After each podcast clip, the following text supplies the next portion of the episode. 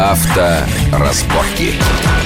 Приветствую всех в студии Александр Злобин. Это большая автомобильная программа на радио Вести ФМ. И мы, как всегда, обсуждаем главные автомобильные новости минувшей недели. И именно на минувшей неделе федеральные и московские власти объявили несколько важных решений, которые окажут огромное в ближайшие годы воздействие на то, как мы ездим по нашим московским подмосковным дорогам.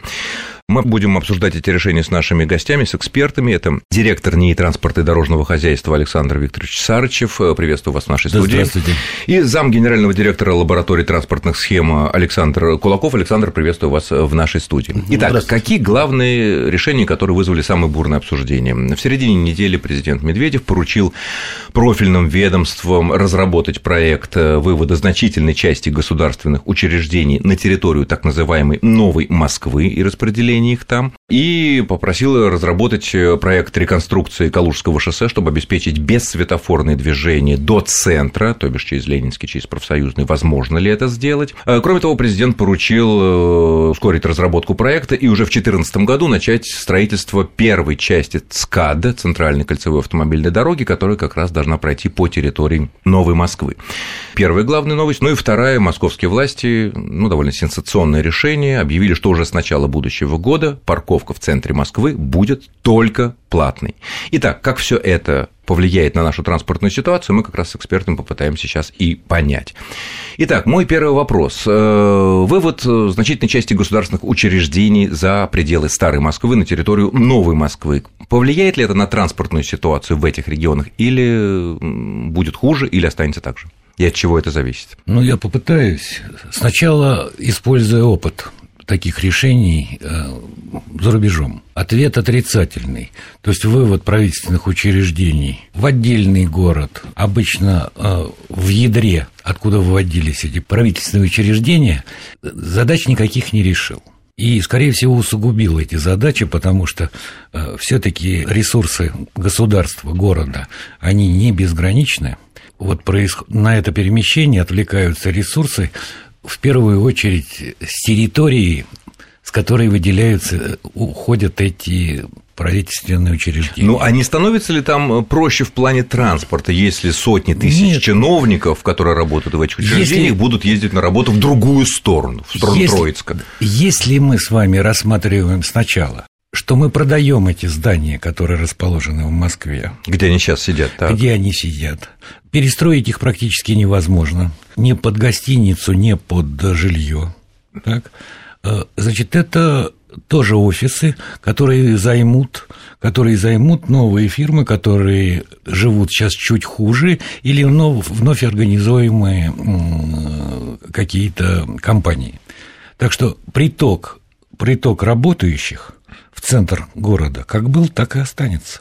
Ага. И, значит, новая транспортная нагрузка ляжет уже на новые территории. И, а теперь... Дополнительные. Да. Значит, мы центр не освободили, мы его заполнили новыми участниками этого трудового процесса. То есть заменили одни машины на другие, да. одних людей на других. Да. Так. Есть еще как бы одна опасность, что вполне возможно, что этих людей-то станет больше.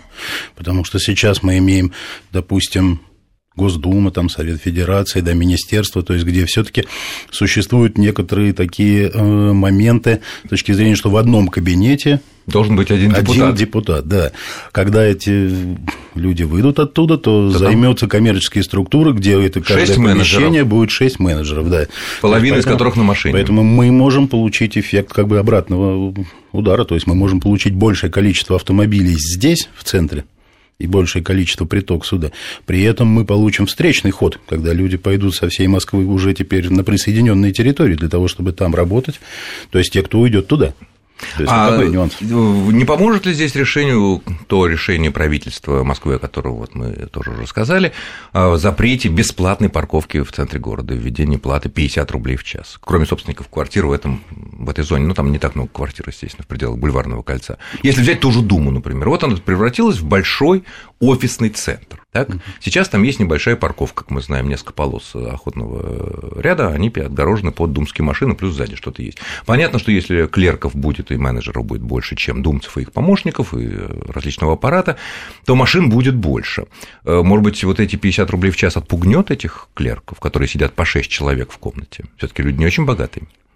Что да, показывает вот... мир, мировой опыт здесь? Ведь, насколько я понимаю, в Нью-Йорке, например, парковочный билет на, в центр Манхэттена на месяц, в зависимости от конкретного места, от 500 до 1000 долларов. Даже Здесь, больше. Да, даже больше в некоторых даже, местах. Да. Соответственно, что здесь мы имеем? 50 рублей в час. Это порядка там рабочий день 450-500 рублей. В принципе, в 20 рабочих дней где-то получается у нас 10 тысяч рублей. Парковочное право, что называется, да? Да. Остановит это, вот как вы считаете? 10 тысяч не остановит. А парковок нет? А парковок у нас проблема одна. Мы будем вводить э, платность, так? Так. А, сначала первую задачу, которую упускаем. Сначала мы решаем первые месяцы до введения платности. Можно нельзя. То есть все-таки знак с крестом – это табу на, на остановку и стоянку. Но, однако, многие не обращают на это внимания и стоят. Вот 3000 рублей должно на поведение в данное и как это различать этот знак. Да, с 1 От... июля в Москве и в Петербурге да. вот... штраф за неправильную остановку под крестом будет означать да. 3000 рублей. 3000 рублей одна... Ну, это, это улучшит зрение. Это, у... это зрение улучшит очень. Mm. И, и как это возможность посадить, высадить э, пассажира резко играть. Потом должен наступить второй э, шаг. А сколько мы все-таки сможем сделать парковок платных, ну вот, допустим, в тех обозначенных зонах. В пределах Бульварного кольца. В пределах обозначенного кольца. То есть деньги вообще не повлияют не повлияют на размещение автомобилей вот в самой центральной части города. Имеется в виду плата за парковку? Да, потому что может быть, туда не поедет какой-то товарищ на «Жигулях», который работал всю жизнь там в центре Москвы. Вахтером. Вахтером, да, ну, условно или в ресторане официантом, то тут же его это место будет занято, занято другим человеком, много. который. То есть вы хотите сказать, что вот это объявленное э, московскими властями решение ввести плату за любую парковку в центре города в пределах бульварного кольца никоим образом не изменит транспортную ситуацию? Нет. Сначала мы говорили о трех улицах в самом-самом центре. Так. Внутри бульварного кольца. Внутри бульварного, да. Да, несколько, первые там три улицы, что ли, первичные. Ну, я думаю, что это первый просто это пробный, пробный Первое, шар, что за которым сыграет, пройдет ограничение и сыграет. Садового. Это 3000 рублей за нарушение правил парковки. Причем вот. это будет по всему городу. Это будет по всему городу. Вот это вот сыграет в первую очередь. Хорошо, но тем не менее. Э, тем не менее, вот представим себе, что сотни тысяч людей, москвичей, подмосквичей, новомосквичей, пытаются поехать в центр на работу все таки пока на машине, потому что общественный транспорт вызывает, ну, скажем так, целый ряд вопросов. Его скорость, комфортность, удобство, и запах и все прочее. В итоге, э, может город, пусть за деньги, пусть какими-то жесткими мерами, пусть высокими ставками на парковку, но обеспечить все приезжающие сейчас и паркующиеся машины нормальными парковочными местами. Выкопать подземные гаражи, сделать плоскостные гаражи, построить многоэтажные гаражи. За деньги, конечно. И это, в принципе, в условиях сложившейся московской застройки невозможно. Ну, в зависимости от территории. В центре, конечно, это проблема крайне большая. То есть внутри, внутри бульварного. бульварного. Э, ну, я думаю, я все-таки я все-таки смотрел бы на это так, что бульварный внутри бульварного кольца это первый шаг. То есть следующий шаг уже наверняка задумывается о том, что внутри садового. Потому что, Запрет бесплатной парковки. Ну, конечно, да. То есть это просто проба. Хорошо, Сейчас расширим. Да, да, давайте да. расширим все-таки территорию, да, до в пределах садового кольца. В пределах садового кольца. Можно как-то за любые деньги вместить, или это ну невозможно в принципе? Ну, я полагаю, что всех сегодняшних желающих, то есть, да, если поставить перед собой задачу, всех желающих, кто может приехать, трудовая поездка, поездка в ресторан, курсов, магазин, кульбыт, там, да, да, там что-то еще и так далее и тому подобное. Э, мне кажется, сегодня даже если начать грандиозное строительство в центре, то есть это будет достаточно проблематично с точки зрения организации парковок. Ваше мнение? Я отвечу. Просвещенный мир экспериментировал с этим вопросом последние 50 лет, послевоенные. Сколько можно сделать парковок? И остановился. Сказал, а зачем все-таки населению ездить в центр города на автомобиле? А как? Общественный транспорт? Хорошим общественным транспортом. Сначала тоже было увлечение. Паркинги, нормативы для офисных учреждений, дома с, со стоянками – а нам все равно придется это решать, я просто отвлекусь. Резиденты, живущие в центре Москвы, должны иметь место для автомобиля. Должны. Как во всем мире это сделано. Хотя есть очень замечательный пример. Манхэттен. Так.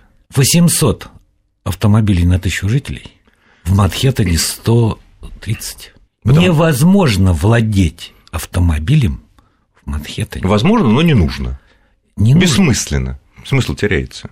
Нет целесообразно. Очень дорого. Старые дома без парковочных мест. Без подземных парковок, да. Без подземных парковок. Оставить машину на улицу невозможно. Так. То есть э, вы считаете, как эксперты, что, скорее всего, вот эти вот э, меры, принимаемые сейчас московскими властями, они направлены на то, чтобы все-таки пересадить людей на общественный транспорт, сделать невозможным и очень дорогим передвижение на автомобиле, так? Да, и это правильно, это полностью соответствует мировому опыту, потому что мир в данном случае, особенно Америка, которая очень любила автомобили и провела все мыслимые и немыслимые эксперименты по поводу приспособления города к владению автомобилем. Вот, допустим, Сан-Франциско без ограничения насыщал себя автомобилями и перестраивал городскую инструктуру в, как в угоду автомобиля. автомобиля. Дело кончилось грандиозными пробками – поэтапным развитием городского транспорта общественного. И, по, да, общественно, и отказом от использования. Прошу прощения, на этой оптимистической ноте мы прервемся буквально на 2-3 минуты для выпуска новостей на Вести ФМ, после чего продолжим. Авторазборки.